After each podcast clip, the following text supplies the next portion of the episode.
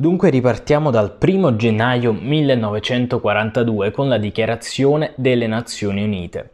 L'obiettivo principale era quello di scontrarsi, era quello di opporsi al nazifascismo e vi aderirono 26 paesi, tra cui gli Stati Uniti, la Gran Bretagna, l'URSS, ma anche alcuni paesi come la Cina, Cuba, il Canada. Eppure il 1942 si aprì con nuove offensive dell'asse.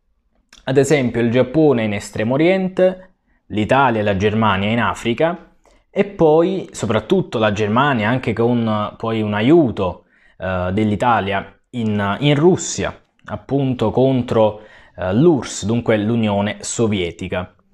E l'asse arrivò fino alla città di Stalingrado. Questo poi, secondo gli storici, venne visto come l'inizio della fine. Infatti la Germania, conquistando innumerevoli territori dell'URSS, aveva esteso il proprio fronte. Questo faceva sì che la maggior parte delle truppe si allontanassero dall'Europa centrale e questo rendeva quasi impossibile poi le comunicazioni nell'esercito. Un altro fattore poi fondamentale appunto per questo inizio della fine fu l'aiuto degli Stati Uniti. Gli Stati Uniti mandarono 14 milioni di soldati e rifornimenti di viveri, medicinali, cibo, vestiti. E poi si intraprese la guerra sottomarino da parte della Germania, ma fallita miseramente. Dunque arriviamo alla battaglia di Stalingrado, decisiva. Infatti nel luglio del 1942 ci fu l'inizio dell'assedio tedesco. Questa fu una battaglia urbana combattuta casa per casa e i russi si opposero, riuscirono a mantenere eh, una certa compattezza, dunque una sorta di resistenza ferrea e addirittura nel novembre del 42 scatenarono la controffensiva. L'esercito tedesco era ormai all'angolo, eppure ricevette l'ordine di continuare a combattere e così fece fino al 2 febbraio del 43, quando ci fu la resa. E una resa pagata a carissimo prezzo. Ci furono circa 280.000 soldati lasciati sul campo, tra morti e prigionieri. Questo generò una ritirata lungo il fronte, che coinvolse anche l'Armir, ovvero quel corpo di spedizione mandato da Mussolini in Russia. Molti morirono assiderati. Nel frattempo l'avanzata statunitense in estremo oriente minava l'avanzata eh, del Giappone e andava poi a scontrarsi soprattutto nei territori appena occupati, occupati da qualche mese. L'idea degli Stati Uniti era quella di conquistare le isole periferiche del Pacifico, per poi arrivare così all'arcipelago nipponico. Ci furono alcune battaglie fondamentali, alcune vittorie fondamentali per gli Stati Uniti, come ad esempio la vittoria delle Midway nel 1942. Nel frattempo, gli inglesi in Nord Africa, e siamo eh, tra l'ottobre e il novembre del 42, sfondarono il fronte nemico in Egitto, a El Alamein.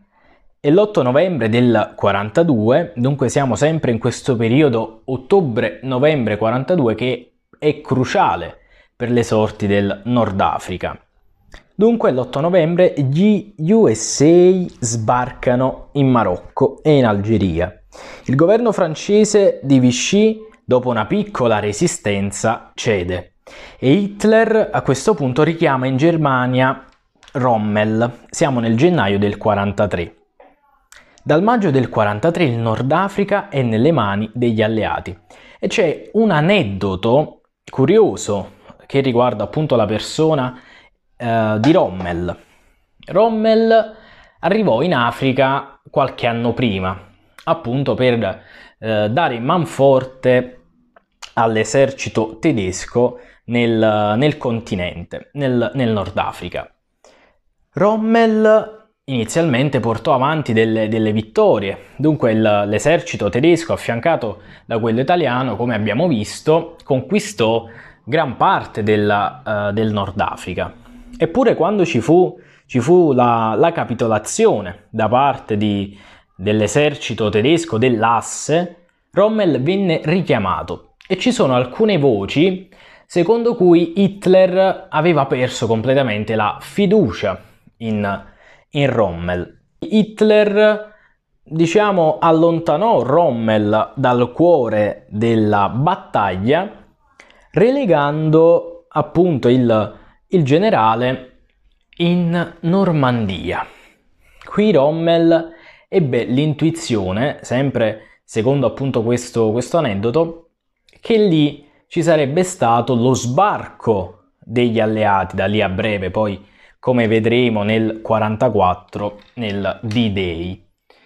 E comunque Rommel aveva ormai perso di credibilità sotto gli occhi di Hitler e degli altri gerarchi nazisti.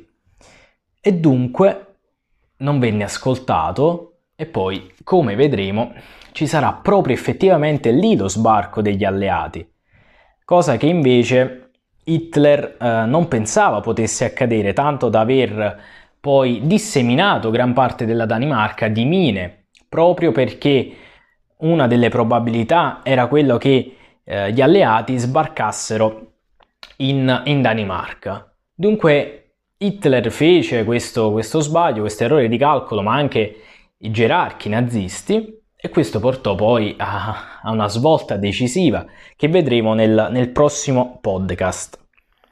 Dunque eh, concludo dicendo che prima, prima di tutto questo, della, della, capitolazione del fronte in Egitto El Alamein, ci fu l'ultima vittoria dell'asse ad Ain el Ghazala nel maggio-giugno del 1942 con la conseguente presa della fortezza di Tobruk e ci fu appunto l'avanzata verso El Alamein.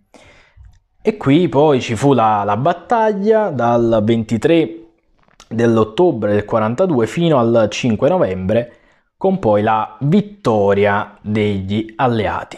Questo era il 1942 con alcuni um, aspetti del 43 e proprio del 43 andremo a parlare nel prossimo podcast, ovvero con la caduta del fascismo.